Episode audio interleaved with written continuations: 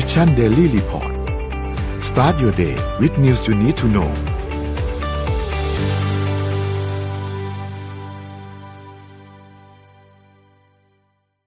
สวัสดีครับยินดีต้อนรับเข้าสู่ Mission Daily Report ประจำวันที่ 30 มิถุนายน 2565 นะครับ วันนี้คุณอยู่กับพวกเรา 3 คนตอน7โมงถึง8โมงเช้า สวัสดีพี่เอ็มสวัสดีสมมูลนะครับ สวัสดีครับ สวัสดีค่ะนนท์ครับ วันนี้วันพฤหัสนะครับ วันสุดท้ายของเดือน นะครับเดี๋ยวเราค่อยๆ ไปอัปเดตเรื่องราวต่างๆ กันนะครับ ว่ามีอะไรเกิดขึ้นบ้างในช่วง 24 ชั่วโมงที่ผ่านมานะฮะไหนเมื่อวานใครดู MDR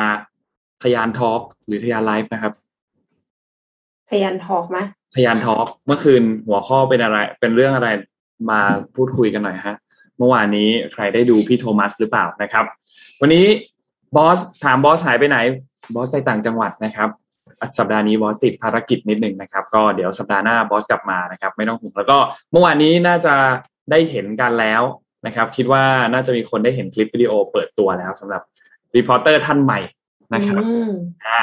ก็คือพี่เป๊กนะครับพี่เป๊กปุญญวีนะครับ เดี๋ยวรอติดตามเลยพี่เป๊กจะมาเริ่ม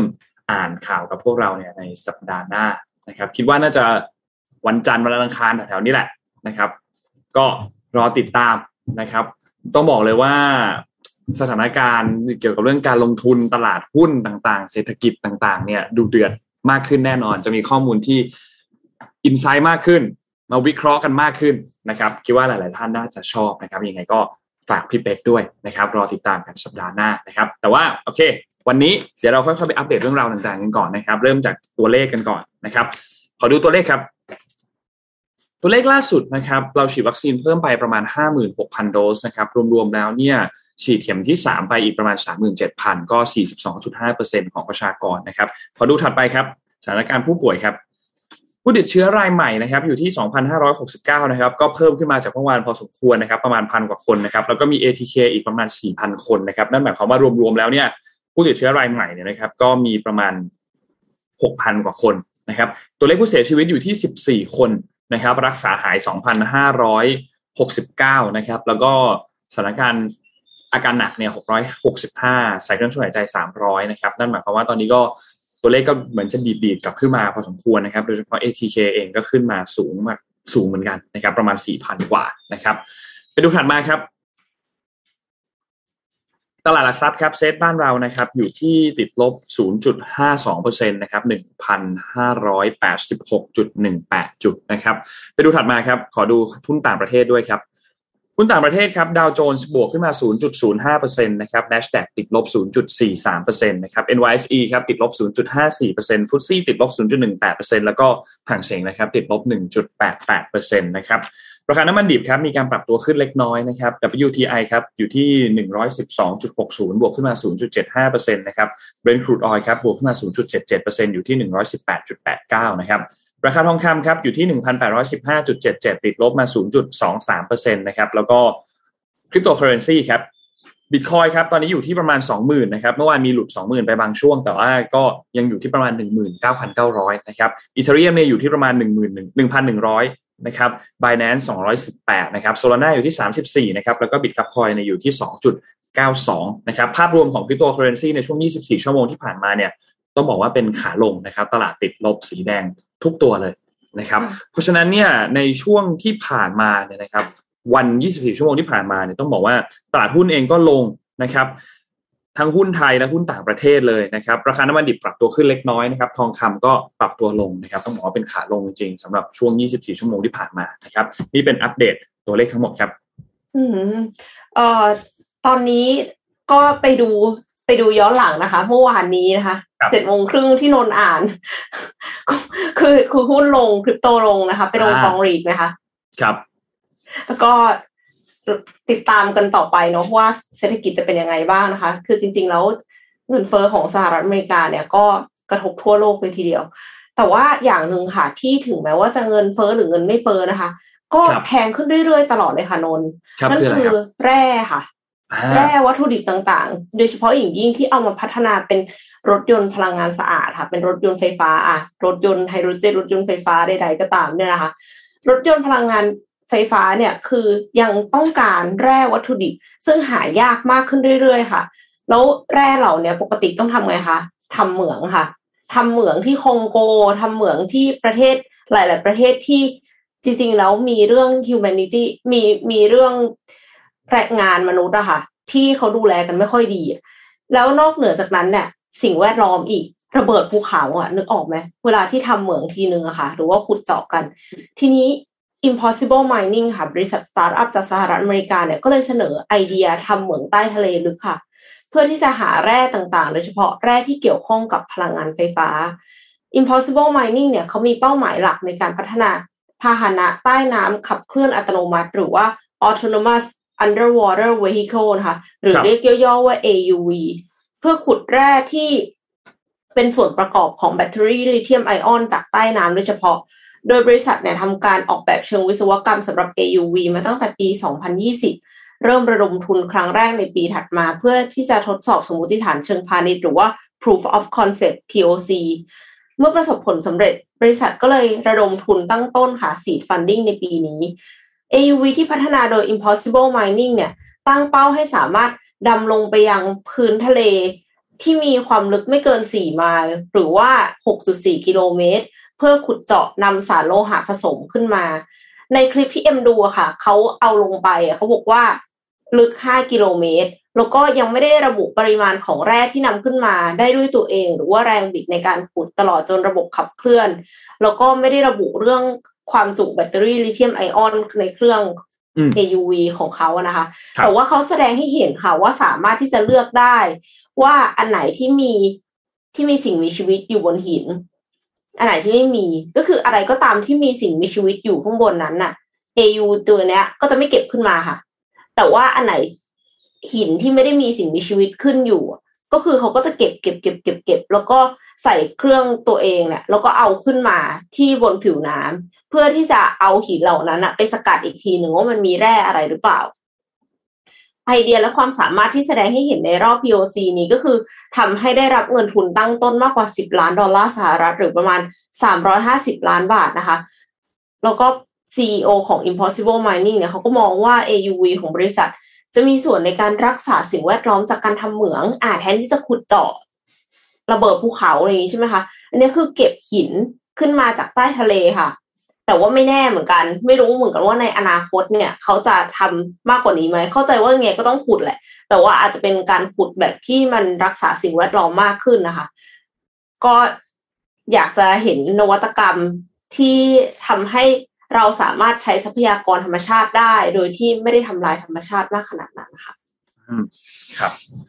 ก็ เป็นอีกเรื่องหนึ่งครับที่สำคัญมากๆเช่นเดียวกัน คือมันต้องไปคู่กันเนาะระหว่างระหว่างเรื่องเรื่องการบริหารเรื่องนี้กับเรื่องของสิ่งแวดล้อมเนี่ยต้องต้องไปคู่กันจริงๆครับ จะบอกว่าไม่ขุดก็ไม่ได้เนาะหมายถึงว่าจะบอกว่าไม่ใช้แร่เพิ่มก็ไม่ได้อ้าวแล้วรถยนต์ไฟฟ้าล่ะ ถ้าสมมติว่าไม่ใช้รถยนต์ไฟฟ้าแล้วทำยังไงใช้รถยนต์สัญญาภายในเหมือนเดิม ก็ปล่อยก๊าซเรือนกระจกอีกอะไรเงี้ยค่ะ มันก็เลยกลายเป็นว่าก็ต้อง balance เนาะต้องทำทั้งสองอย่างจริงๆอย่างที่นนบอก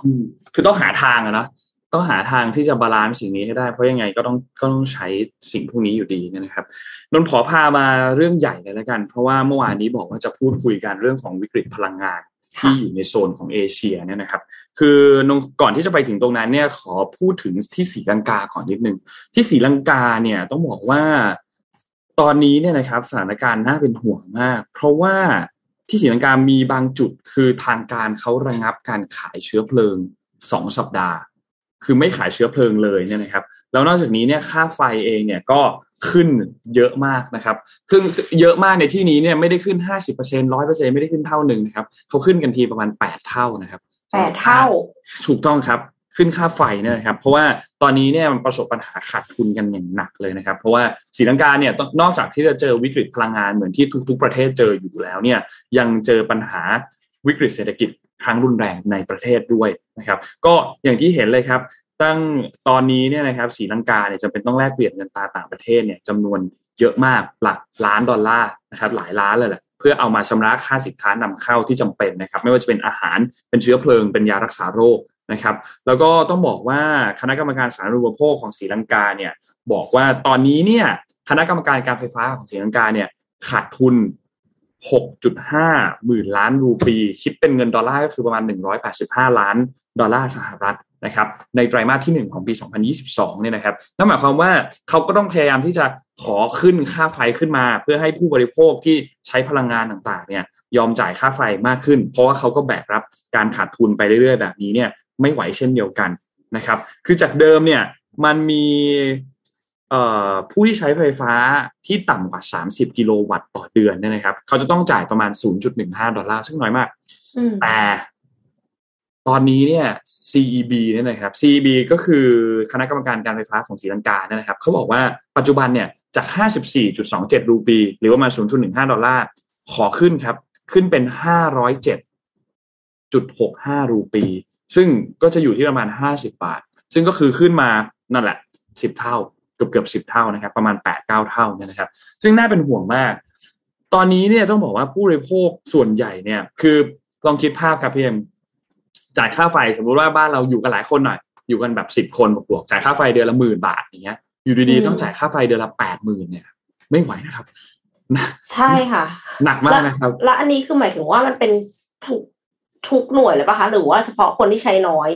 คนจริง ๆ แล้วเนี่ยมันค่อนข้างที่จะกระทบกว้างหมด เพราะว่ามันคือการผลิตไฟฟ้าภาพรวมของประเทศ แล้วต้นทุนที่ในเรื่องของก๊าซ ต่างๆก๊าซธรรมชาติพลังงานต่างๆ มันก็สูงมากยิ่งขึ้นด้วยเนี่ยทำให้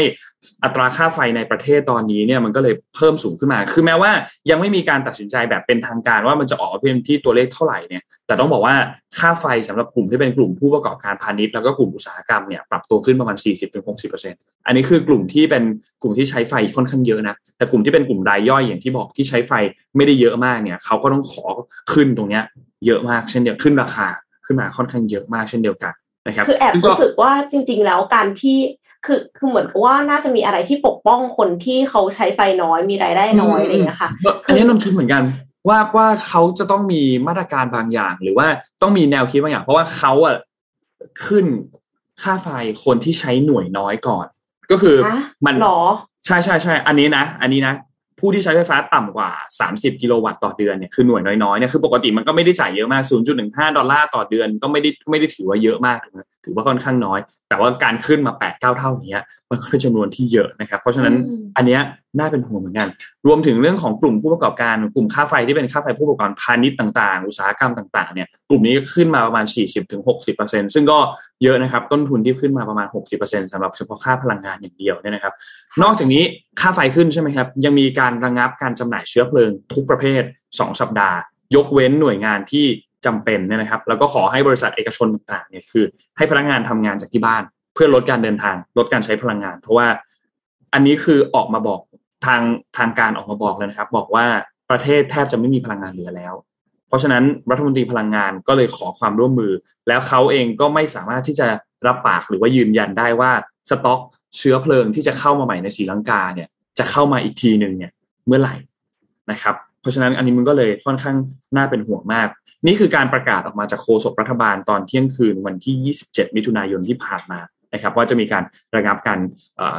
ระงับการจำหน่ายเชื้อเพลิงเนี่ยนะครับ อันนี้ที่สังสีลังกาเลยน่าเป็นห่วงมากเพราะเจอวิกฤตซ้ำซ้อนหลายเรื่องมากนะครับ ทีนี้เรากลับมาที่เอเชีย กลับมาที่ดูภาพรวมของเรื่องนี้บ้าง อย่างที่เห็นครับว่าสีลังกาเจอวิกฤตกันหนักมากใช่ไหมครับ แล้วก็ในบางพื้นที่ยกตัวอย่างเช่น ที่บังคลาเทศเองเนี่ยก็มีการปิดให้บริการร้านค้าด้วย แล้วก็ปิดเร็วเพื่อที่จะประหยัดพลังงานกันมากขึ้น นะครับ บางพื้นที่อินเดียที่ปากีสถานไฟดับ โรงเรียนต้องหยุดธุรกิจต้องปิด แล้วตอนนี้รู้ใช่ไหมครับว่าหลายประเทศเจอฮีทเวฟซึ่งเดี๋ยวจะเล่าที่ญี่ปุ่นนะ ก็ทำให้เครื่องปรับอากาศก็ต้องทำงานหนักอีก แต่ทำงานหนักก็ไม่ได้ เพราะว่าไม่มีพลังงานไม่มีไฟฟ้านะครับอุณหภูมิก็สูงมากสูงในที่นี้ก็คืออยู่ที่ประมาณ 37 องศาเซลเซียสขึ้นไปเนี่ยนะครับ ซึ่งตอนนี้ก็เลยน่าเป็นห่วงมากสำหรับพื้นที่ในเอเชียแปซิฟิกนะครับ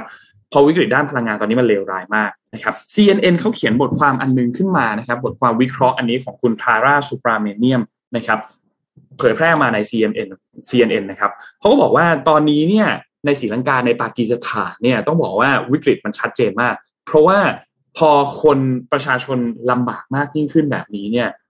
คนก็ออกมาประท้วงออกมากดดันนะครับ ให้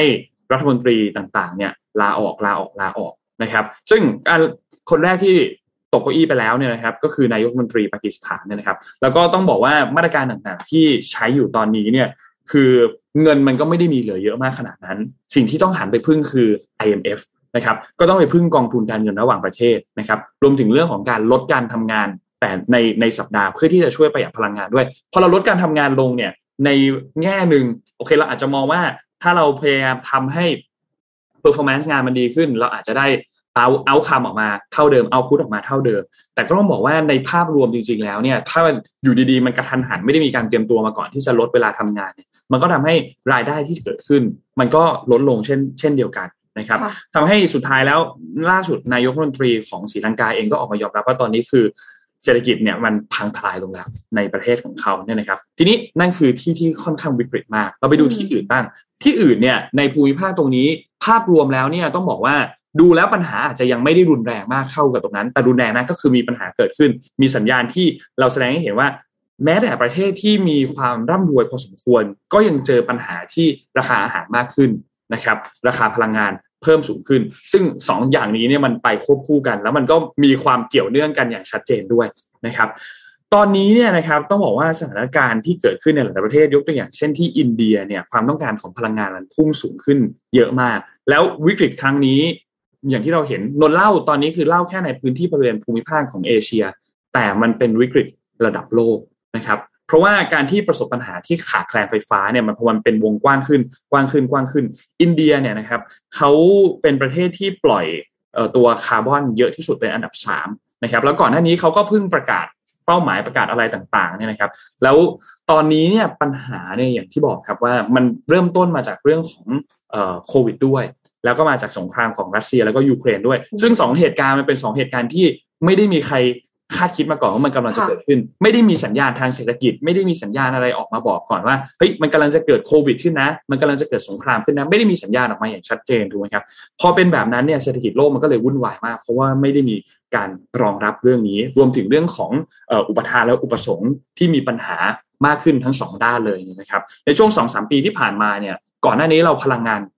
พลังงานที่ใช้เนี่ยความต้องการมันลดต่ำลงไปมากเพราะโควิดใช่ไหมครับใช่ราคาน้ำมันก็ลดเยอะมากเลยราคาน้ำมันก็ลดเยอะมากเลย ช่วงนั้นโอ้โหมี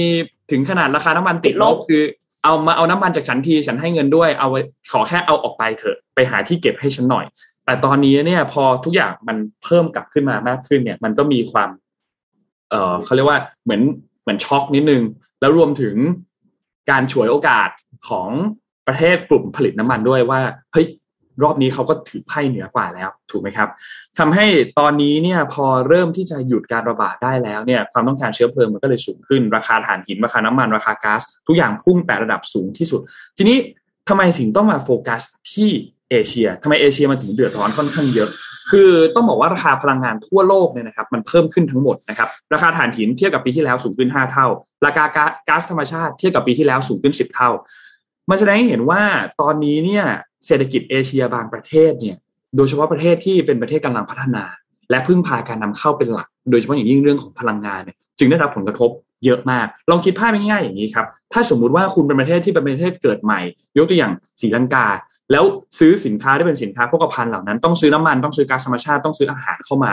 มันก็เลยกลายเป็นปัญหาที่เยอะมาก เพราะต้นทุนเนี่ยมันเพิ่มขึ้นสูงขึ้นเยอะมาก อย่างที่บอกว่าราคาเทียบกับปีที่แล้วมันเพิ่มขึ้น5เท่า10เท่านะครับ และต้องจ่ายเงินมากขึ้น เพื่อซื้อในสิ่งของที่เผลอๆจะได้น้อยลงด้วย หรือว่าได้เท่าเดิมเนี่ยนะครับ แล้วราคาที่คุณขายของ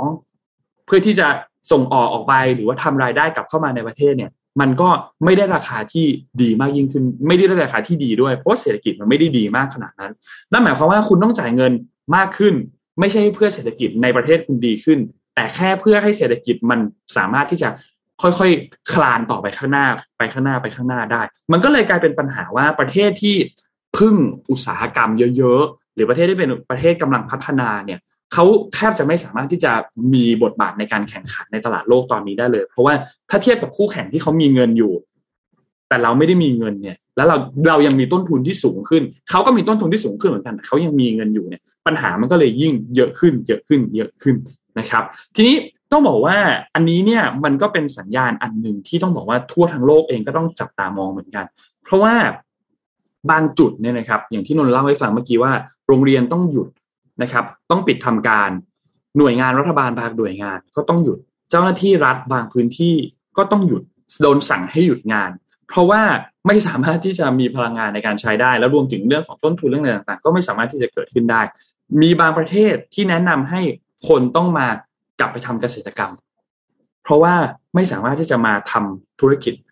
ตามปกติได้นะครับยกตัวอย่างปากีสถานปากีสถานประชากรประมาณ 220 ล้านล้านคน ก็มีการลดวันทำงานนะครับ แล้วก็เจอปัญหาไฟฟ้าดับด้วย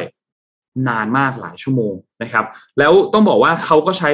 คือคือปริมาณไฟฟ้าที่เขาใช้ในประเทศตอนนี้เนี่ยมันก็ไม่ไม่ได้น้อย รวมถึง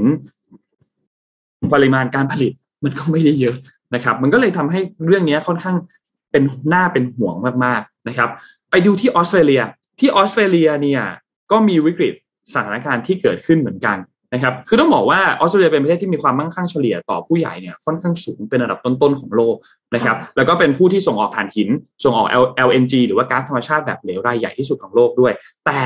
ในช่วงเดือน 5 เดือนพฤษภาคมที่ผ่านมา ก็เจอวิกฤตพลังงานเหมือนกัน เพราะว่าซัพพลายถ่านหินเนี่ยมันหยุดชะงัก พอซัพพลายถ่านหินหยุดชะงักส่งผลให้โรงไฟฟ้าหลายแห่งก็ขาดเชื้อเพลิงนะครับ ซึ่งต้องบอกว่าปริมาณไฟฟ้าของออสเตรเลียเนี่ย 75%มากกว่า 75%มาจากเชื้อเพลิงถ่านหินเป็นหลักนะครับ ถ้าถ่านหินมันขาดซัพพลายแบบนี้ ก็ขาดพลังงานขาดไฟฟ้าด้วย เช่นเดียวกันนะครับ ซึ่งก็ต้องบอกว่าอันนี้เนี่ยทำให้โรงไฟฟ้ามันไม่สามารถที่จะผลิตพลังงานได้ตามเป้าหมาย คือต้องบอกว่าอันนี้มัน มันค่อนข้างเป็นเรื่องที่เซอร์ไพรส์แบบเซอร์ไพรส์มากเหมือน เราจะบอกว่าอะไรดีอะบอกว่าอย่างนี้ก็ได้อันนี้ยกตัวอย่างภาพให้แบบโอเวอร์นิดนึงนะลองเห็นลองดูภาพว่าประเทศที่เป็นประเทศตะวันออกกลางที่เขามีน้ำมันเยอะๆอย่างซาอุดิอาระเบียก็ได้ซาอุดิอาระเบียอยู่ดีๆขาดขาดแคลนน้ามันอย่างเงี้ยลองพูดอย่างนี้ก็ได้ยกตัวอย่างเปรียบเทียบให้คนเห็นภาพง่ายออสเตรเลียเนี่ยเป็นประเทศที่บอกว่าต้องบอกว่าเขาส่งออกพวกนี้ค่อนข้างเยอะแล้วมีผลิตพวกนี้ได้ค่อนข้างเยอะแต่อยู่ดีๆมาขาดแคลน ก็เลยทำให้อันนี้ก็เลยเจอปัญหาเหมือนกัน แล้วก็มีรัฐมนตรีที่ออกมา รณรงค์ออกมาขอให้ประชาชนเนี่ยปิดไฟกันมากขึ้น เพื่อเพราะว่าความกังวลเกี่ยวกับเรื่องของการขาดแคลนพลังงานนะครับ นี่เป็นเพียงแค่ปัญหาที่เป็นการจุดประกายเริ่มต้น เพราะมันยังคงมีปัญหาใหญ่ ๆ มากกว่านี้อีก ราคาพลังงานแพง ราคาสินค้าก็แพงตาม ราคาอาหารก็แพงตาม ประชาชนก็ไม่พอใจอาจจะมีการประท้วงกัน เกิดขึ้นด้วยนะครับ นี่ก็เป็นสัญญาณที่ต้องบอกว่าน่าเป็นห่วงมาก และนี่ยังไม่รวมถึงประเด็นเกี่ยวกับเรื่องของการเปลี่ยนแปลงสภาพภูมิอากาศนะครับ ที่นักวิทยาศาสตร์บอกมาโดยตลอดว่ามันมีปัญหาอยู่ มันมีปัญหาอยู่ และต้องแก้ต้องแก้ต้องแก้ต้องแก้ ซึ่งคนก็เริ่มให้ความสนใจกันมากยิ่งขึ้น จริงจังกับการแก้ปัญหาในครั้งนี้มากยิ่งขึ้นนะครับ เพราะฉะนั้น รอบนี้เนี่ยเราไม่ได้เจอแค่ปัญหาพลังงาน ไม่ได้เจอแค่ปัญหาเรื่องของอาหาร ไม่ได้เจอแค่ปัญหาเรื่องของราคาสินค้าที่เพิ่มเติมมากขึ้นเศรษฐกิจที่ถดถอยแล้วก็แย่ลง แต่เรายังมีปัญหาใต้พรมคือเรื่องของสภาพภูมิอากาศการเปลี่ยนแปลงด้วยเปลี่ยนการเปลี่ยนแปลงของสภาพภูมิอากาศที่มันก็กำลังเลวร้ายไปมากขึ้นในช่วงเวลาตอนนี้เช่นเดียวกันนะครับ นี่ก็เป็นภาพรวมแล้วกันคร่าวๆเกี่ยวกับภาวะพลังงานของที่ ในเอเชียเอาอีกที่หนึ่งก็คือที่ญี่ปุ่นที่ญี่ปุ่นตอนนี้ก็ก็หนักเหมือนกันรัฐบาลของกรุงโตเกียว แล้วก็ในพื้นที่ใกล้ๆกรุงโตเกียวเองก็ออกมาขอรณรงค์ให้คนเนี่ยประหยัดพลังงานไฟฟ้า แล้วดันเจอกับปัญหาheat wave ด้วยอุณหภูมิเขาก็สูงด้วย 36 37 องศาเซลเซียส ไม่ให้เปิดแอร์ ไม่ให้เปิดแอร์ด้วย คือขอให้ปิดไฟอะในในช่วงเวลาบางที่ขอปิดไฟตั้งแต่บ่ายสามถึงหกโมง เพราะว่าไม่งั้นอาจจะเกิดวิกฤตพลังงานได้สำหรับที่ญี่ปุ่นเนี่ยนะครับ คิดภาพก็คืออากาศร้อนเปิดแอร์ไม่ได้ประมาณนี้ก็น่าเป็นห่วงนะครับกำลังไฟฟ้าผลิตไฟฟ้าสำรองในกรุงโตเกียวแล้วก็พื้นที่ใกล้เคียงพื้นที่ตรงนั้นเนี่ยก็ลดลงในระดับที่แทบจะต่ำสุดแล้ว คือเขากำหนดให้คือถ้าจะต่ำสุดอย่างน้อยมันก็ต้องมีอยู่ประมาณสามเปอร์เซ็นตนะครับซึ่งถ้าหากต่ำกว่านั้นเนี่ยมันจะเสี่ยงการเกิดภาวะการขาดแคลนพลังงาน แล้วไฟฟ้าก็จะดับไปนะครับเขาก็พยายามที่จะไม่ให้ต่ำกว่าตรงนี้นะครับ เพราะนั้นปัญหาเรื่องของการขาดแคลนพลังงานตอนนี้น่าเป็นห่วงมากครับ คือบางทีอะคนบางบางท่านอาจจะฟังแล้วว่าไม่แน่ใจว่าตกลงมันเกี่ยวข้องกับเรายังไง บางท่านอาจจะคิดว่า เออ มันอาจจะยังไม่ได้มาถึงเราหรือเปล่าอะไรเงี้ยค่ะ จริง ๆ แล้วอะอย่างน้อยที่สุดอะเอ็มคิดว่ามันเกี่ยวข้องในแง่ที่ว่าถ้าประเทศเหล่านั้นน่ะ เขาเป็นผู้ผลิตวัตถุดิบบางอย่าง ที่เราจะต้องใช้ของแล้วปรากฏว่าเขาปิดโรงงาน เพราะว่าไม่มีไฟใช้เนี่ยถ้าสมมติว่าอย่างอินเดียที่ที่เขาบอกว่าผลิตชิป แล้วก็ผลิต อุปกรณ์อิเล็กทรอนิกส์ทั้งหลายอะค่ะเขาไม่สามารถผลิตได้อะเราก็ไม่มีของใช้เหมือนกันนะคืออุปกรณ์อิเล็กทรอนิกส์ยังฟังดูเหมือนกับว่าเราไม่ได้ซื้อบ่อยๆอะแต่ถ้ามันเป็นวัตถุดิบที่เราซื้อบ่อยๆอะค่ะ อันนี้กระทบแน่นอนแล้วถ้าสมมติว่าเราเป็นผู้ประกอบการ แล้วเราต้องนำเข้าวัตถุดิบมาจากเขา แต่ว่าซัพพลายเออร์ไม่สามารถส่งของให้เราได้ แล้วเราสัญญากับลูกค้าไว้แล้วโอ้โหทีนี้กระทบเป็นทอดทอดทอดเลยค่ะ ทีนี้กลายเป็นว่าเราเองก็จะไม่ได้ คือผิดนัดกับลูกค้าใช่ไหมแล้วเราก็ไม่มีเงินเอาไปคืนแบงก์แล้วเสร็จแล้วหลังจากนั้นเราก็อาจจะต้องผิดนัดชำระหนี้กับแบงก์อีก โอ้โห บริษัทจะอยู่ได้หรือเปล่า อันนี้ก็ยังไม่แน่ใจเหมือนกัน แล้วก็ถ้ามันเป็นสิ่งที่จำเป็นต่อชีวิตประจำวัน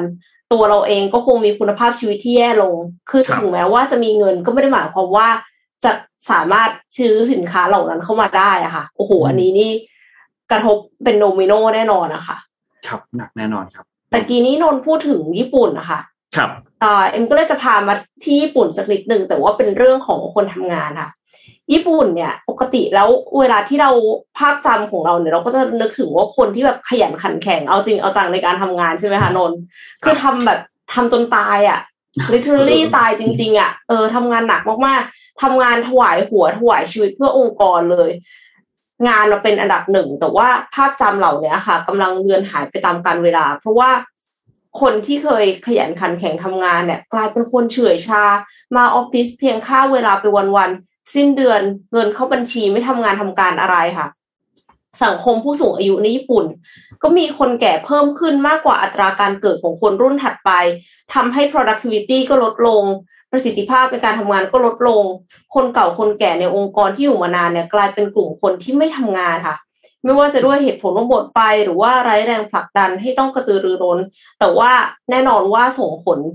เสียต่อองค์กรในภาพรวมแล้วก็ต่อประเทศด้วยนะคะบริษัทที่ปรึกษาชิกิกากุได้ทำการสำรวจพนักงาน 300 คนในหลาย ๆ บริษัทของญี่ปุ่นที่มีพนักงานมากกว่า 300 คน และมีคำถามว่าพนักงาน บริษัทนี้มีคนเก่าคนแก่ที่ไม่ทำงานหรือไม่อันนี้อาจจะชี้นำนิดนึงเนาะแต่ว่าผลออกมาก็คือ 49.2%บอกว่ามีค่ะ แล้วบริษัทเนี่ยเขาก็เลยถามลึกลงไปอีกว่า ถ้าไม่ทำงานแล้วพวกเขาทำอะไร ก็คืออยังไงมันก็ต้องไปที่ทำงานนะคำตอบมากที่สุดสี่ข้อก็คือ การหยุดพักหลายครั้งเพื่อสูบบุหรี่และกินขนมของว่าง อันนี้พบมากสุดถึง 49.7%อะ เกือบ50%เลยนะคะ รองลงมาคือการเหม่อมองออกไปนอกหน้าต่างค่ะ47.7%อันนี้เป็นอันดับสองคือหยุดพักไปสูบบุหรี่กินขนม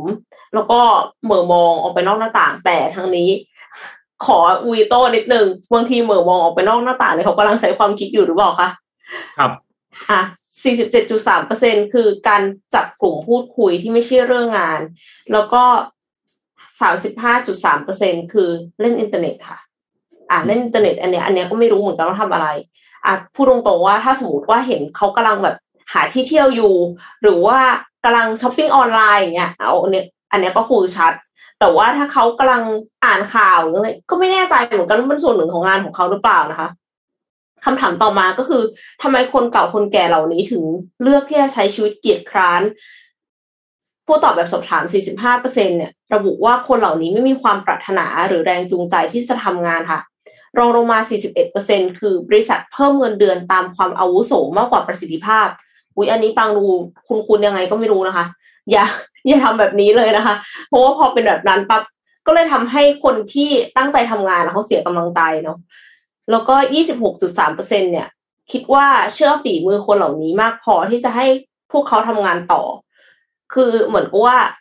เห็นว่าประสบการณ์เยอะอะเราก็เลยให้ทำงานต่อไปเรื่อยๆ ถึงแม้ว่าเขาจะไม่ค่อยทำอะไรก็ตาม ถึงแม้ว่าจะหมดไปก็ยังรู้สึกว่าแบบเป็นวิสตอมของบริษัท ซึ่งบางคนอาจจะมี บางคนอาจจะจริงๆแล้วไม่มี หรือว่าไม่ไม่ได้ willing to contribute ก็ได้ เหตุผลอื่นๆ ก็คือบริษัทไม่กล้าพอที่จะมีมาตรการทำอะไรกับคนพวกนี้สักที แล้วก็มีคนแนะนำให้บริษัทเนี่ยตรวจสอบพนักงาน ประเมินพนักงานกันอย่างเข้มข้นมากขึ้น ไปจนถึงคิดเรื่องการเลิกจ้างหรือบ้าง คือบางบริษัทเขาไม่ได้คิดเรื่องการเลิกจ้างเลยเนาะเพราะว่าญี่ปุ่นเองที่บอกไป บางคนก็คือทำงานเดียวตลอดชีวิตนะคะผู้ตอบแบบสอบถามมากถึง 90%ต้องการให้บริษัทลงโทษหรือทำอะไรสักอย่าง เพราะว่ามันส่งผลเสียต่อบริษัทที่ยังเก็บคนเหล่านี้ไว้ ขณะที่ 59.7%ระบุว่าคนเก่าคนแก่ที่ขี้เกียจเหล่านี้ ทำให้คนที่ตั้งใจทำงานเนี่ยหมดกำลังใจ แล้ว 49%ก็ระบุว่าทำให้ภาระงานของผู้อื่นเพิ่ม เพราะว่าเฮดเขามันเท่าเดิมไงเฮดเขาสิบคนในฝ่ายนี้เขาก็คิดว่ามันจะต้องทำงานได้สิบคน แต่ปรากฏว่าห้าคนไม่ทำงาน แล้วก็กลายเป็นว่าอีกห้าคนก็ต้องรับภาระของห้าคนที่ไม่ทำงานนั้นนะคะสามสิบห้าจุดสามเปอร์เซ็นระบุว่าเป็นภาระของบริษัทในแง่ของต้นทุนแรงงานค่ะ แต่ในแต่ไรมาประเทศญี่ปุ่นเนี่ยก็คือ คนก็คิดว่ามันต้องแบบสร้างงานตลอดชีวิตบริษัท พนักงานนิยมทำงานที่เดียวตลอดชีวิต แล้วก็บริษัทที่จ้างก็ไม่นิยมจ้างพนักงานที่ลาออกจากที่อื่นนะคะ แต่ว่าผลสำรวจในปัจจุบันเนี่ยกลับพบว่าทางพนักงานที่เพิ่งจบแล้วก็วัยกลางคน มีแนวโน้มจะเปลี่ยนงานมากขึ้นเรื่อยๆค่ะ ด้วยปัจจัยต่างๆ ทั้งทำงานไปแล้วรู้สึกไม่ชอบ ได้รับเงินเดือนสูงกว่าในอีกบริษัท หรือแม้แต่ไม่ชอบไม่พอใจ การทำงานของบริษัทในปัจจุบัน แนวโน้มการจ้างงานตลอดชีพของญี่ปุ่นเนี่ยค่อยๆลดลงเรื่อยๆ คือแน่นอนว่าในประเทศอื่นเนี่ยเห็นชัดเจนอยู่แล้วว่าย้ายงานกันบ่อยมาก แต่ว่าในแม้กระทั่งในญี่ปุ่นอะ ก็ยังลดลงนะคะ ปัญหาก็คือว่าญี่ปุ่นเผชิญกับอัตราการเกิดของประชากรลดลงจากความเครียดสูง ค่าครองชีพสูง แข่งขันสูงนะคะ ตอนนี้ยังร้อนอีกด้วยนะคะฮีทเวฟเราไม่ให้เปิดแอร์ทำให้แรงงานสูงอายุเนี่ยยังคงยังคงจำเป็นค่ะ ครับมันไม่มีคนใหม่เข้ามาจะทำยังไงใช่ไหมอย่างน้อยมันก็ยังมีคนที่ทำงานบ้างถึงแม้ว่า อาจจะทำงานสักห้าสิบเปอร์เซ็นไม่ได้ทำร้อยเปอร์เซ็นเหมือนคนหนุ่มสาว แต่ว่าไม่งั้นก็คือไม่มีเลย กระทรวงกิจการภายในเนี่ยเขาระบุว่าการขาดแคลนแรงงานอย่างหนักเป็นปัญหาของประเทศอยู่แล้ว แม้ก่อนหน้านี้จะพยายามจ้างคนต่างชาติแต่แต่คนต่างชาติที่ว่านี่ก็ต้องได้ภาษาญี่ปุ่นแบบว่าเลเวลสูงมากเลยนะคะพยายามจะยืดอายุวัยเกษียณเพิ่มขึ้น เพื่อที่จะบรรเทาปัญหาบ้าง อันนี้เอ็มไม่แน่ใจว่ายืดอายุเกษียณเนี่ย มันช่วยหรือเปล่า ถ้าสมมติว่าในกรณีที่ยืดอายุเกษียณแล้วเสร็จแล้วก็มีการประเมินพนักงาน ทุกคนเท่ากัน ไม่ว่าจะสูงอายุหรือว่าอายุน้อยอะค่ะ แล้วเลือกคนที่ตั้งใจทำงาน มีความรู้ความสามารถมี skill ที่ยัง relevant อยู่ไม่ใช่บอกว่าเหมือนกับเป็น skill เมื่อสามสิบปีที่แล้ว แต่ว่า skill ที่ต้องใช้ในปัจจุบันเนี้ยไม่มีก็คือถ้าสมมติว่าเอาเฉพาะคนที่ มี competency มีความสามารถ มีทักษะที่ใช้ได้เอาไว้ แล้วแม้กระทั่งคนที่อายุแปดสิบแล้วเก้าสิบแล้ว แต่เขายังมีความสามารถมีทักษะ แล้วก็ยินดีที่จะทำงานอยู่ก็โอเค แต่ว่าถ้าไม่อย่างนั้นอะ จะกลายเป็นเพิ่มกลุ่มนี้หรือเปล่า คนเก่าคนแก่ที่ไม่ทำอะไร แล้วก็เงินเดือนขึ้นตามอายุอะค่ะ มันก็จะกลายเป็นไปเป็นภาระให้กับคนรุ่นใหม่ที่เก่งแล้วก็มีไฟ ก็เลย ไม่รู้เหมือนกันว่าการที่ หลายบริษัทเนี่ยขยายเวลาเกษียณอายุของคนทำงานจากหกสิบเป็นแปดสิบปี ในช่วงปีสองพันยี่สิบที่ผ่านมาเนี่ย มันดีขึ้นหรือมันแย่ลง เออ น่าสนใจนะ น่าสนใจนะ เป็นประเด็นเรื่องขยายเกษียณที่บ้านเราก็ขยายบ่อยใช่ไหมใช่ใช่ใช่เออแล้วแล้วทีเนี้ยก็คือทุกประเทศอะค่ะ ก็ส่วนใหญ่เนาะก็กำลังเผชิญกับ aging society เหมือนกัน ประเทศไทยก็เผชิญเหมือนกัน เราเหมือนกับ ควรจะดูตัวอย่างจากประเทศอื่นเอาเขา handle ยังไงเราถ้าสมมติว่าใช้วิธีแบบนี้มันจะเกิดปัญหาอะไรขึ้นนะคะ เพื่อที่ในอนาคตเราจะได้ไม่เจอปัญหาเหมือนกันเด็ดๆครับ ครับน่าสนใจครับที่ญี่ปุ่น เออเนาะมันจะจะช่วยไหมพี่เอ็มพี่เอ็มพี่เอ็มคิดว่าช่วยไหมเรื่องเรื่องพี่ว่ามันต้องประเมินจริง ๆ ก็คือหมายถึงว่าก็เขาอายุแปดสิบแล้วแล้วยังไง อะ เราก็ก็ต้องประเมินคนแข่งกับคนอายุสี่สิบอยู่ดี คือถ้าสมมติว่าเขายังสามารถทำงานได้ บางคนเก่งกว่า เพราะว่าเขามีประสบการณ์เยอะกว่าไงช่วงบินเขาสูง อันนี้เราก็ต้องยอมรับใช่ไหมถ้าเป็นเรื่องการเจราจาต่อรอง คือเคยคุยกับพี่แท็บไว้ตอนที่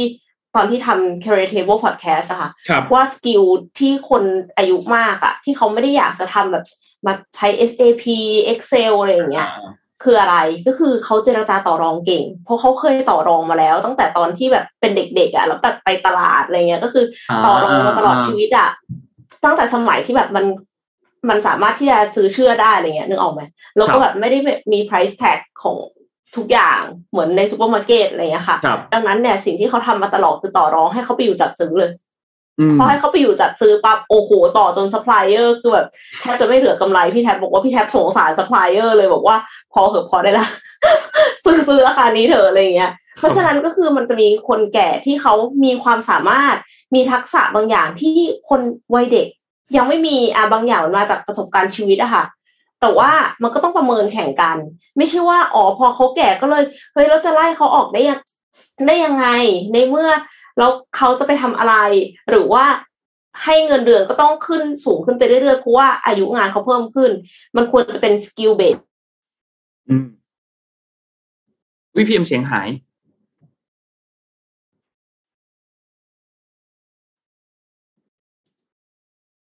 เอ๊ะหรือนนท์หรือเป็นที่เรื่องนนท์ครับเอ่อนนท์ไม่ได้ยินเสียงพี่เอ็มเสียงพี่เอ็มเสียงพี่เอ็มยังอยู่ไหมครับ นนท์ไม่แน่ใจคนผู้ฟังฮะ ช่วยช่วยนิดนึงฮะ เพราะว่านนท์ไม่ได้ยินเดี๋ยวนะครับเดี๋ยวนะครับสักครู่นะครับอ๋อพี่เอ็มเสียงหายนะครับ เหมือนพี่เอ็มเสียงจะหายนิดนึงเดี๋ยวให้พี่เอ็มแก้ปัญหาสักครู่หนึ่งนะครับ เดี๋ยวนนท์พามาดู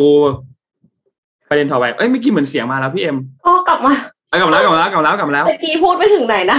เมื่อกี้เดี๋ยวนะสกิลเบสยังใช่ใช่ใช่ครับ ถึงค่ะนะครับสมักินลมันควรจะเป็นแบบว่าเป็น skill based compensation น่ะ เพราะว่าก็คือคนที่แก่กว่าก็ไม่ได้หมายความว่าจะเก่งกว่าเสมอไป แล้วก็มีตัวอย่างในประเทศอยู่แค่นั้นเองจบแล้วครับครับ ของบางอย่างของบางอย่างอายุงานเนาะประสบการณ์ถึงจะทำให้มีสกิลเหล่านี้ได้นะครับนนท์พามาดูต่อที่สหราชอาณาจักรนิดนึงครับ ขอพามาดูเรื่องของสถานการณ์เกี่ยวกับเรื่องฝีดาดลิงนิดนึง เมื่อสัปดาห์ที่แล้วเนี่ยเรามีการรายงานกันว่าในเอเชียเริ่มมีการพบ ผู้ที่ป่วยเป็นโรคฝีดาดลิงนะครับ เราเจอที่เกาหลี เราเจอที่สิงคโปร์นะครับ ตอนนี้เนี่ยที่สหราชอาณาจักรเนี่ยนะครับ ต้องบอกว่า พบผู้ป่วยสะสมเนี่ยหนึ่งเกิดทะลุหนึ่งพันไปแล้วนะครับหนึ่งพันเจ็ดสิบหกรายนะครับ อันนี้เป็นตัวเลขเมื่อวันที่ยี่สิบเก้ามิถุนายนนะครับ ซึ่งต้องบอกว่าเยอะนะหนึ่งพันรายนี่เยอะเยอะในที่นี้คือหนึ่งพันรายเนี่ย มันคิดเป็นหนึ่งในสามของผู้ป่วยทั่วโลกแล้ว นะครับอืมคือผู้ป่วยทั่วโลกฝีดาดลิงตอนนี้โอเคยังไม่ได้เยอะมาก แต่ว่ากระจุกตัวอยู่ที่สหราชอาณาจักรเนี่ยอย่างน้อยก็หนึ่งในสามแล้วทำให้ตอนนี้สถานการณ์ค่อนข้างน่าเป็นห่วงนิดนึงนะครับ รายงานล่าสุดจาก WHO เนี่ยเขาบอกว่าตรวจพบผู้ป่วยที่เป็นโรคฝีดาดลิงเนี่ยรวมๆแล้วคือประมาณ 3,400 รายนะครับ ผู้ป่วยที่เสียชีวิตเนี่ยมีหนึ่งรายนะครับ แล้วก็อยู่ในพื้นที่ของ 5 ภูมิภาคในเขตแดน 50 แห่ง นะครับอันนี้นับเฉพาะตั้งแต่ช่วงวันที่ 1 มกราคมเป็นต้นมามาจนถึงวันนี้วันที่เอ่อ22 เนี่ยนะครับ อันนี้ข้อมูลจาก WHO นะครับ ซึ่งก็ต้องบอกว่าตอนนี้ส่วนใหญ่เนี่ยจะอยู่ในภูมิภาคยุโรปนะครับ เพราะว่าคิดเป็นประมาณ 86%ของจำนวนผู้ป่วยทั้งหมดนะครับ ส่วนที่สหราชอาณาจักรเนี่ยคาดว่าตัวเลขเนี่ยจะเพิ่มขึ้นสูงอีกสูงขึ้นอีกสูงขึ้นอีกในช่วงไม่กี่วันหรือไม่กี่สัปดาห์ข้างหน้าหลังจากนี้นะครับ แล้วก็ตอนนี้เนี่ยเรียกร้องให้ให้ คือคนอะให้สังเกตกันเองมากขึ้น ว่ามีอาการเกี่ยวกับเรื่องของโรคฝีดาดลิงหรือเปล่านะครับ เพราะต้องบอกว่าเราดูแค่เอ่อที่ของสหราชอาจักรนะครับ อันนี้เป็นข้อมูลจากสำนักข่าวซินหัวนะครับเขาบอกว่าปัจจุบันเนี่ยผู้ป่วยโรคฝีดาดลิงส่วนใหญ่ในสหราชอาจักรเนี่ยจะอยู่ในกลุ่มผู้ชายที่เป็นเกย์เป็นไบเซ็กชวลหรือมีเพศสัมพันธ์กับผู้ชายด้วยกันเองนะครับ ทางด้านเอ่อของ หน่วยงานหลักประกันสุขภาพแห่งสหราชอาณจักรหรือว่า UKHSA เนี่ยนะครับเขาบอกว่าผู้ที่ใกล้ชิดสัมผัสกับผู้ป่วยเนี่ยก็มีความเสี่ยงที่จะติดเชื้อมากขึ้นนะครับ แล้วก็บอกว่าใครที่กังวลว่าตนเองอาจจะป่วยเป็นโรคฝีดาดลิงเนี่ยควรจะหลีกเลี่ยงการเข้าร่วมกิจกรรมหลีกเลี่ยงการพบปะเพื่อนฝูงก่อนนะครับ เพราะว่าตอนนี้เนี่ยที่สหราชอาณจักรก็เริ่มมีงานเทศกาลดนตรีฤดูร้อนที่กำลังจะจัดขึ้นมาหลายรายการพอสมควรเลย นะครับ ก็น่าน่าเป็นห่วงเหมือนกันสำหรับเรื่องของโรคฝีดาดลิงนะครับและโดยเฉพาะอย่างยิ่งตอนนี้เนี่ยหลาย ๆ ประเทศเองก็เริ่มมีการเปิดประเทศกันแล้วเนี่ยนะครับ แต่ว่าประเทศหนึ่งก็ยังคงมีการจำกัดประเด็นเกี่ยวกับเรื่องของการท่องเที่ยวอยู่ก็คือที่จีนครับ ที่จีนล่าสุดเพิ่งมีการประกาศทางการประกาศเรื่องของการลดระยะเวลาการกักตัวสำหรับสำหรับนักท่องเที่ยวนักเดินทางต่างๆนะครับ คือก่อนหน้านี้เนี่ย จีนเขาโควิด เข้มข้นมากมาตรการต่างๆ เข้มข้นมาก หลายหลายประเทศเริ่มมีการเปิดประเทศแล้วใช่ไหมครับไทยเราเองก็เปิดประเทศแล้วคือ เดินทางเข้ามาได้เลยนะครับ ไม่ได้มีต้องตรวจเชื้อไม่ได้มีต้องกักตัวไม่ได้มีต้องอะไรแบบแต่ก่อนแล้วเนี่ยนะครับ แต่ว่าทางการจีนเนี่ยเพิ่งมีการประกาศลดระยะเวลากักตัวสำหรับนักเดินทางจากต่างประเทศเนี่ยลดลงเหลือเพียงแค่เจ็ดวันนะครับ ซึ่งก็เดิมทีเนี่ยเขาอยู่ที่สิบสี่วันนะครับ แล้วกักตัวสิบสี่วัน แล้วพอเดินทางเข้ามาในประเทศปุ๊บ อีกสามวันยังต้อง กักตัวอยู่ที่บ้านด้วยนะครับ ถึงจะสามารถที่จะเดินทางไป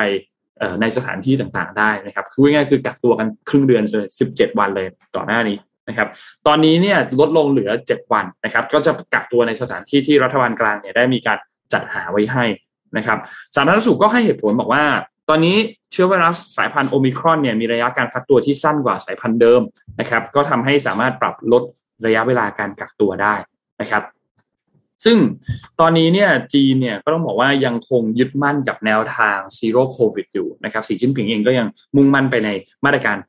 ที่มาในช่องทางประมาณนี้อยู่นะครับ เพราะว่าก็ไม่อยากให้มีผลกระทบกับภาคเศรษฐกิจที่กระทบหนักไปมากกว่านี้ ซึ่งต้องบอกว่าคนที่จีนเองในช่วงที่มีการล็อกดาวน์แบบล็อกล็อก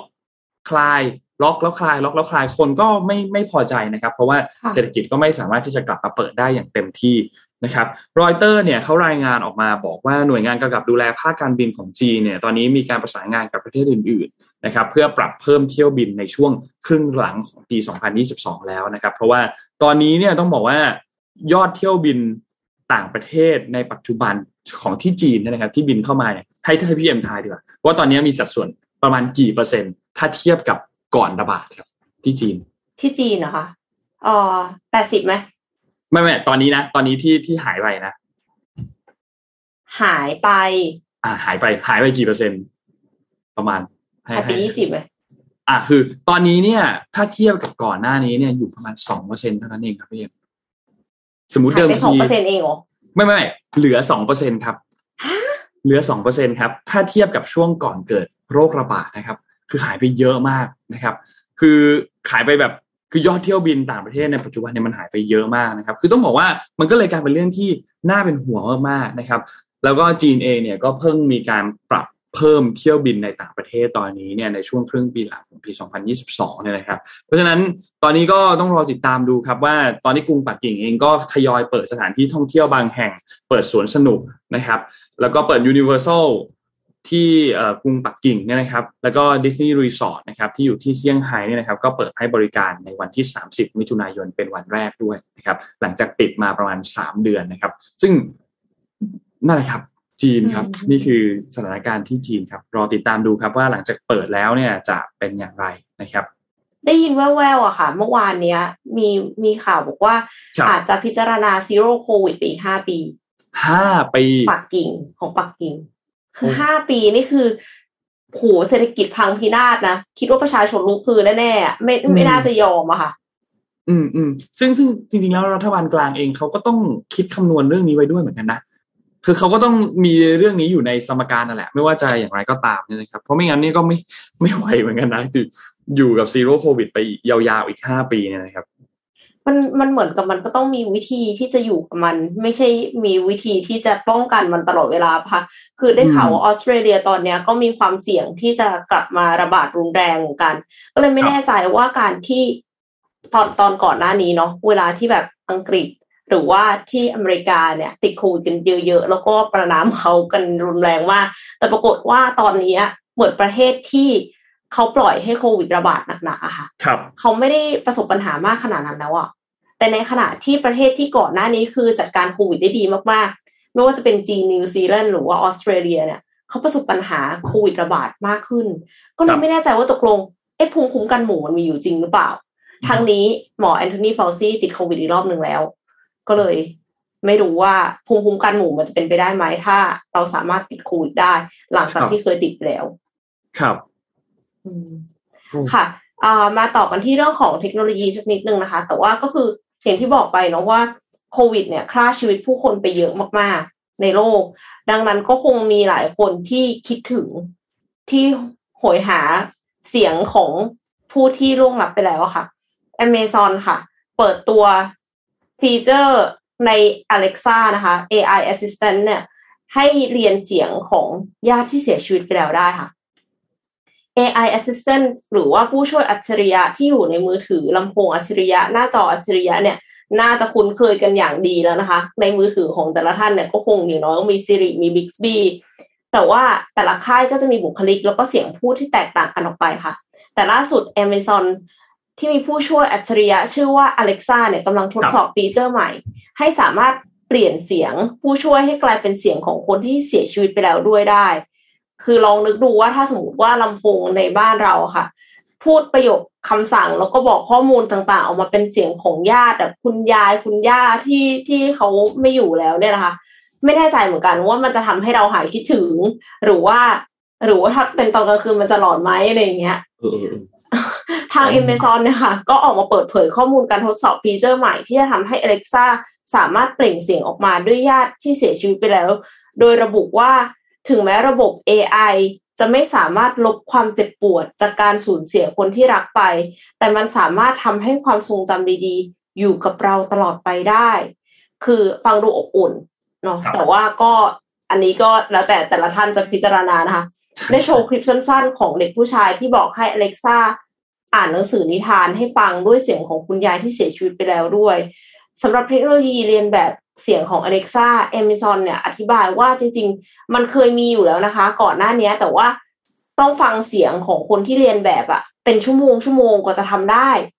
อ่า ก็คือหมายถึงว่าแน่นอนว่าจะมีชีวิตอยู่หรือไม่มีชีวิตแล้วก็ได้ใช่ไหมคะแต่ว่าก็คือต้องฟังยาวๆอะถ้ามีเสียงยาวๆกว่าหลาย ๆ ชั่วโมงค่ะ ก็สามารถที่จะเรียนแบบได้แต่เทคโนโลยีใหม่อะสามารถที่จะเรียนแบบ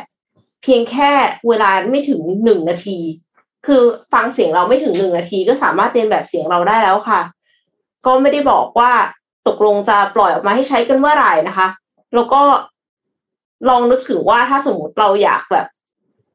อยากให้มีคนดังเป็นผู้ช่วยเรา เราก็ไปเอาเสียงเขามาได้เออคือเสียงท่เขามันพับลิกอยู่แล้วถูกปะอ่าอะอยากให้อยากให้มีนนท์อยู่ในบ้านนะคะ ก็สามารถที่จะเอาเสียงของนนท์เนี่ย ไม่ถึงหนึ่งนาทีเลย โอ้หาง่ายมากอืมเอามาเอามาใช้แล้วเสร็จแล้วก็คือนนท์ก็จะเป็นผู้ช่วยอเล็กซ่าอยู่ในบ้านทุกคนได้ค่ะนนท์นึกถึงอันนี้พี่เอ็มนึกถึงแบทแมนอะอัลเฟรดอะอืมอยากมีแบบอัลเฟรดในบ้านเป็นเสียงอัลเฟรดในบ้านอย่างเงี้ยเท่เลยนะโอเคเท่นะแบบแบบลองดูแบบไป ถ้าถ้าถ้ามีอเล็กซ่าเดี๋ยวลองดูว่าตกลงฟีเจอร์นี้มันจะออกมาเมื่อไหร่นะคะครับบางคนอาจจะอยากได้แบบลิซ่าหรือเปล่า อยากได้ศิลปินอืมอืมอะไรอย่างเงี้ย น่าสนใจน่าสนใจครับเท่ครับ นี่ที่บ้านมีอเล็กซ่าอยู่ด้วยเหมือนกันไม่รู้นี่อ้าวเหรอไม่รู้ว่าไอสิ่งนี้จะใช้ได้หรือเปล่านะครับ แต่รอดู เพราะว่าของนนท์มันเป็นรุ่นแบบ Echo One ที่มันแบบเก่าแล้วอะไรอย่างเงี้ย แล้วก็อืมประมวลผลช้านิดนึงเหมือนกัน คือสมมุติเราจะสั่งพูดพูดมันพูดกับมันสั่งให้มันแบบ เช็คสภาพอากาศเช็คอุณหภูมิหรือเช็คเวลาหรือตั้งนาฬิกาปลุกคิดนาน ก็ก็ก็หมุนนานมากเหมือนกันประมวลผลนานมากเหมือนกันเพราะว่ามันมันก็เก่าแล้วคิดนานขนาดนี้ฉัน Google เสร็จแล้วอะไรอย่างเงี้ยจริงจริงจริงครับ ทุกวันนี้ก็เลยใช้ใช้แค่เป็นนาฬิกาปลุกอย่างเดียวนะครับอืมเพราะว่ามันก็ยังปลุกตรงเวลามากอยู่นะครับ ไม่ได้มีปัญหาอะไรนะครับแต่เสียงคนหนึ่งค่ะ ที่ที่เราทำไม่ได้ค่ะ สมมูลค่ะ ครับผมเสียงสมบูรณ์นะเงียบตลอดเลยค่ะก็เลยครับเงียบตลอดไม่รู้ว่าจะไม่เอาเสียงไปทำยังไง คือวันวันนี้ไม่ช่วยอะไรเลยครับ ไม่ช่วยอ่านข่าวเลยยกมืออย่างเดียวนะครับ ยกมืออย่างเดียวแต่ก็ยังดีครับ เพราะว่าบางท่านไม่ยกมือด้วยซ้ำครับท่านที่เป็นหน้าที่นะครับครับผมตัวทีฮะเดี๋ยวเดี๋ยวเดี๋ยวเดี๋ยวจอดำไปไปอ๋อไปข่าวอื่นค่ะครับผมตัวทีครับตัวทีตัวทีพี่เอ็มมีแจกของหรือเปล่าแจกของกันไหมอ๋อเออลืมลืมแจกของขออภัยค่ะ โอเค เรามีแจกหนังสือค่ะวันนี้ ชื่อว่าแดกคลื่นเล็ก ๆ ในมหาสมุทรเป็นคำพีร์ชีวิตเล่มเล็กจากผู้ผ่านประสบการณ์มาหลากหลายบทบาทนะคะพี่โจธนาเทียนอัจฉริยะนั่นเองค่ะ ก็คือเป็นคลื่นมาแล้วทุกแบบนะคะ ตั้งแต่ลูกน้องโจนาย ผู้ตาม ผู้นำเป็นพ่อ เป็นสามี เป็นคนรอบรู้ เป็นคนไม่รู้ เป็นคนหัวเก่า เป็นคนหัวใหม่ เป็นคลื่นลูกหนึ่งในมหาสมุทรเช่นกันกับทุกคนค่ะหนังสือเล่มนี้เนี่ยเป็นบทสรุปจากประสบการณ์เหล่านั้น ผ่านมุมมองที่เรียบง่ายแล้วก็ลึกซึ้งนะคะ อ่านเพลินแต่ว่าบาดใจานเสร็จแล้วจึกๆแน่นอน วันนี้มีแจกจำนวนห้ารางวัลด้วยกันค่ะ ก่อนอื่นเนี่ยช่วยแชร์ก่อนนะคะ แชร์ไลฟ์นี้นะคะ ใกล้จบแล้วแต่ว่าช่วยแชร์กันสักนิดหนึ่งแล้วก็แสดงความคิดเห็นค่ะว่า คลื่นลูกคลื่นลูกเล็ก ๆ เนี่ย มีความสำคัญอย่างไรต่อมหาสมุทรอันกว้างใหญ่ค่ะ คลื่นลูกเล็ก ๆ มีความสำคัญอย่างไรต่อมหาสมุทรอันกว้างใหญ่ แต่คลื่นในที่นี้ก็คือหมายถึงว่าพวกเราทุกคนเนี่ยนะคะ ความคิดเห็นของใครถูกใจสมบูรณ์ค่ะ สมบูรณ์ต้องทำงานแล้วนะคะ สมบูรณ์ยกมืออย่างเดียวไม่ได้นะคะ สมบูรณ์ต้องเลือกผู้ที่จะได้รับรางวัลห้ารางวัลด้วยนะคะอ่าก็เตรียมอ่านหนังสือแด่คลื่นเล็กๆ ในมหาสมุทรของพี่โจ้ธนาเธียรอัจฉริยะกันได้เลยค่ะ ครับโอเคแจกกี่เล่มนะครับพี่เอ็มห้าค่ะห้าเล่มนะครับ โอเคได้ครับ มาร่วมสนุกกันอย่าลืมแชร์ไลฟ์อันนี้ด้วยนะครับ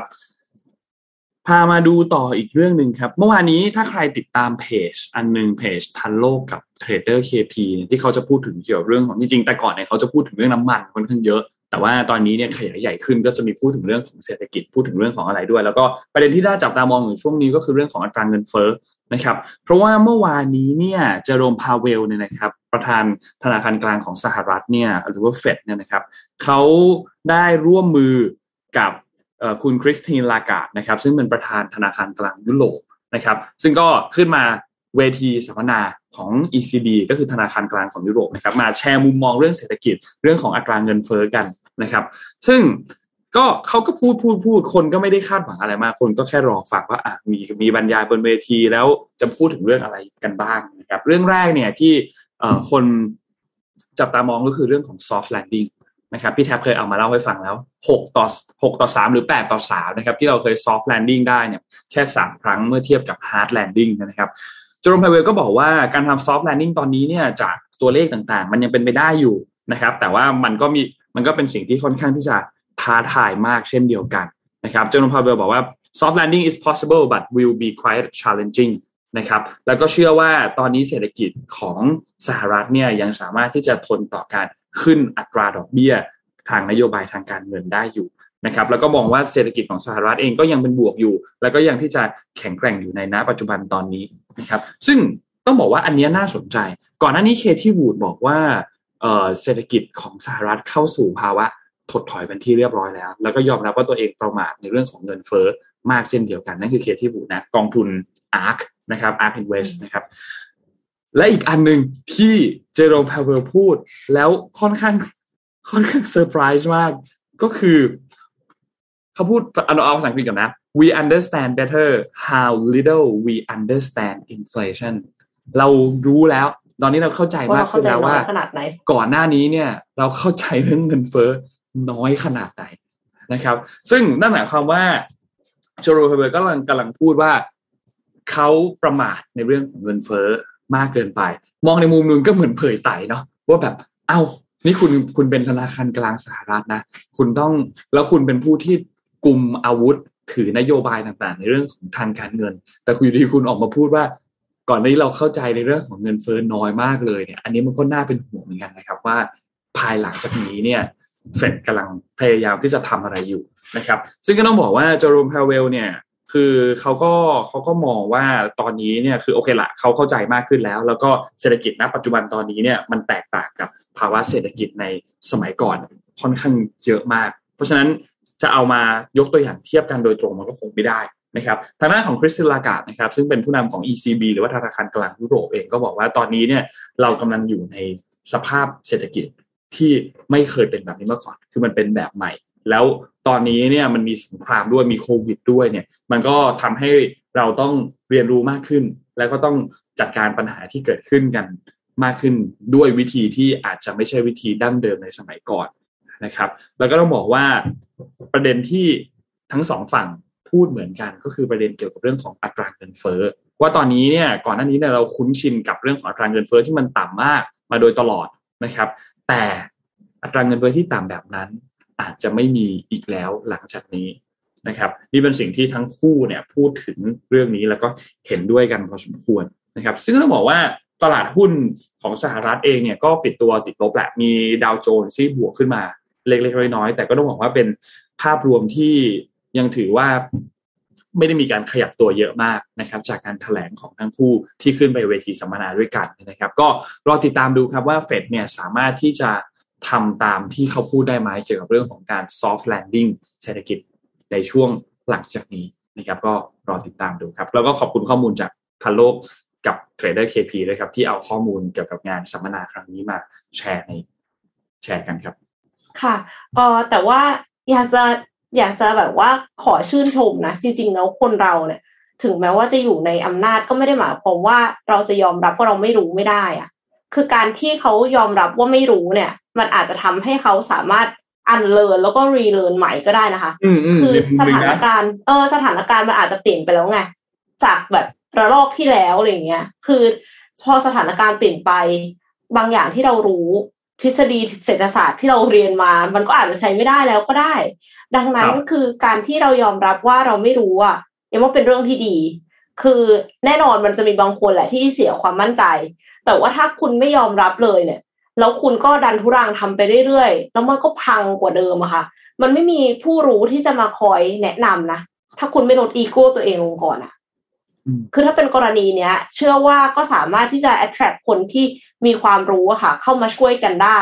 ระดมสมองช่วยกันคิด บางทีอะมันต้องใช้วิธีการคิดใหม่ๆเนาะมันไม่ใช่ว่าสิ่งเดิมที่เคย work แล้วมันจะ work ไงก็ เราเริ่มหิวแล้วนะคะ พาไปดูของกินกันสักนิดหนึ่งแล้วกันค่ะหิวจริงครับขายด้วยของกินแล้วกันนะคะครับญี่ปุ่นเนี่ยเริ่มทดลองขายซาชิมิผ่านตู้ vending machine ค่ะ ในราคา 130 บาทต่อแก้วค่ะ vending machine ที่จำหน่ายซาชิมิเป็นปลาดิบเล็ก ๆ เนี่ยเพิ่งเปิดตัวค่ะในเมืองคานาซาวะ จังหวัดอิชิคาวะบนทะเลของญี่ปุ่นนะคะครับซึ่งซึ่งจริง ๆ แล้วเนี่ย ไอ้ตู้ vending machine อะมันไม่ใช่เรื่องใหม่ขนาดนั้น คือ vending machine ที่ที่ขายข้าวกล่องซูชิอะเคยเห็นอยู่แล้วเออแต่ว่าอันเนี้ยมันพิเศษตรงที่มันสามารถที่จะเลือกปลามาตามที่เราบอกแล้วก็ตัดค่ะ ตัดแล้วก็ออกมาเป็นซาชิมิหั่นสดๆ ได้เลยนะคะ มีให้เลือกสามถึงสี่ชนิดทุกวันค่ะ ในราคาห้าร้อยเยนหรือว่าหนึ่งร้อยสามสิบาทต่อแก้วค่ะ ก็ที่บอกว่ามีสามถึงสี่ชนิดเนี่ยก็คือมีหมึกยักษ์นะคะ มี กุ้งน้ำลึกแล้วก็มีปลา ตู้จำหน่ายสินค้าอัตโนมัติเนี่ยจะเติมถึงวันละสองครั้ง แปลว่าสดมาก เพราะว่าเติมเก้าโมงกับเติมบ่ายสามนะคะ ผลิตภัณฑ์ดังกล่าวเนี่ย ได้รับความนิยมมากขึ้นเรื่อยๆ แล้วก็ของเนี่ยขายหมดทุกวันค่ะ ผู้บริหารของเอ่อของบริษัทนี้ชื่อ ซึ่งชื่อว่าโอกุชิซุยซันคลานผิดขออภัยค่ะ เขากล่าวไว้นะคะ ก็หนึ่งในข้อดีของ vending machine ที่เกิดในยุคโควิดเนี่ยก็คือบางทีมันก็ต้องต้องแบบไม่ไม่คอนแทคกันเนาะคือการที่มี vending machine เป็นตัวเป็นตัวหั่นปลาค่ะ มันก็ปลอดภัยขึ้น เพราะว่าถ้าสมมติว่าเชฟติดโควิดอย่างเงี้ย คนกินก็โอกาสติดก็มีเยโออะกาอะสนะแล้วมันไม่ใช่อาหารปรุงสุกอะเออครับถ้าเป็นอาหารที่ปรุงสุกผ่านความร้อนอย่างเงี้ย มันก็ ลดความเสี่ยงใช่ไหมคะแต่พออันนี้มันเป็นปลาดิบแล้วปกติก็ใช้มือเนาะเชฟญี่ปุ่นนะคะดังนั้นก็มีความเสี่ยงสูง พอเป็น vending machine เนี่ยมันก็ช่วยได้และอีกอย่างหนึ่งมันก็คือ anytime anywhere ตราบใดที่ยังไม่หมด คือถ้าสมมติว่าเครื่องยังไม่หมดเนี่ย ในในเครื่องยังไม่หมด เราก็สามารถที่จะกินได้ก็เหมาะกับนักท่องเที่ยวที่เข้าพักโรงแรมในย่านนั้นค่ะ หรือว่าผู้ที่เดินทางกลับบ้านจากที่ทำงาน แล้วก็ ลดต้นทุนค่าแรงด้วยอะแต่ลดต้นทุนค่าแรงนี่เริ่มจะไม่ค่อยดี เพราะว่ากลัวว่าเดี๋ยวคนจะตกงานมากขึ้นนะคะ แล้วร้านสเต็กชื่อดังเนี่ยก็มีการเปิดตัวตู้จำหน่ายสเต็กและแฮมเบอร์เกอร์ซึ่งขายดีมากในตอนกลางคืนเช่นกันค่ะ ญี่ปุ่นเนี่ยมันเป็นประเทศแบบแห่ง vending machine จริงๆนะคะแห่งตู้ครับกดเนี่ยกดได้ทุกอย่างเลย แล้วก็มีร้านเบเกอรี่ก็สนใจเทรนด์นี้ที่จะเริ่มจำหน่ายเค้กพุดดิ้งผลไม้แช่อิ่มในตู้ vending machine เช่นเดียวกัน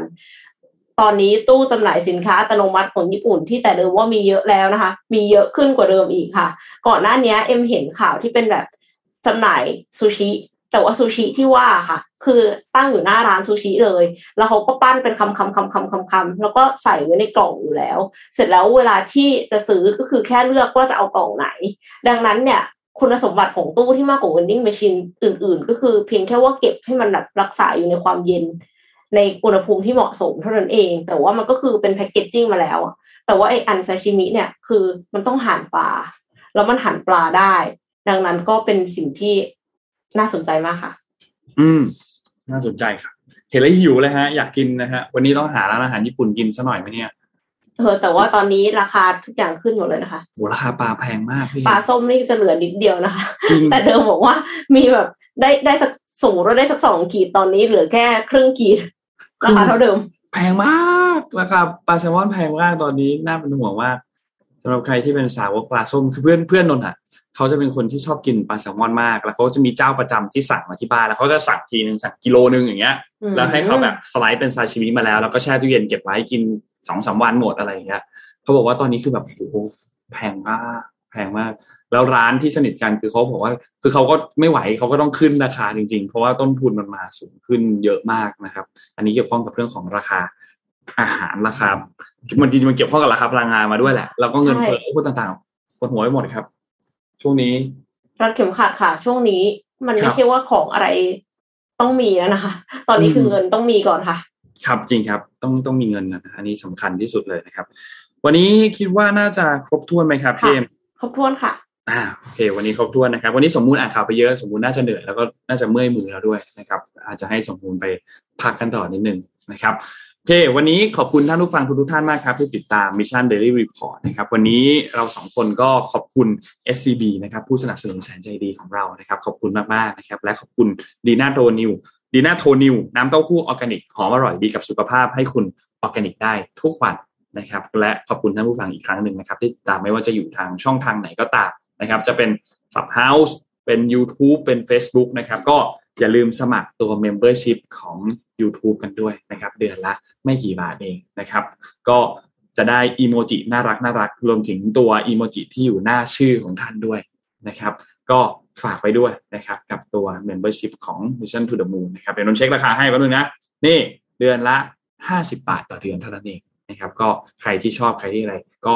ช่วยกัน ครับขอบคุณมากนะครับ แล้วเราพบกันใหม่อีกครั้งหนึ่งในวันพรุ่งนี้วันศุกร์นะครับ วันนี้เราสองคนกับอีกหนึ่งนักบินอวกาศนะครับ ลาไปก่อนนะครับ สวัสดีครับ สวัสดีค่ะ Mission Daily Report start your day with news you need to know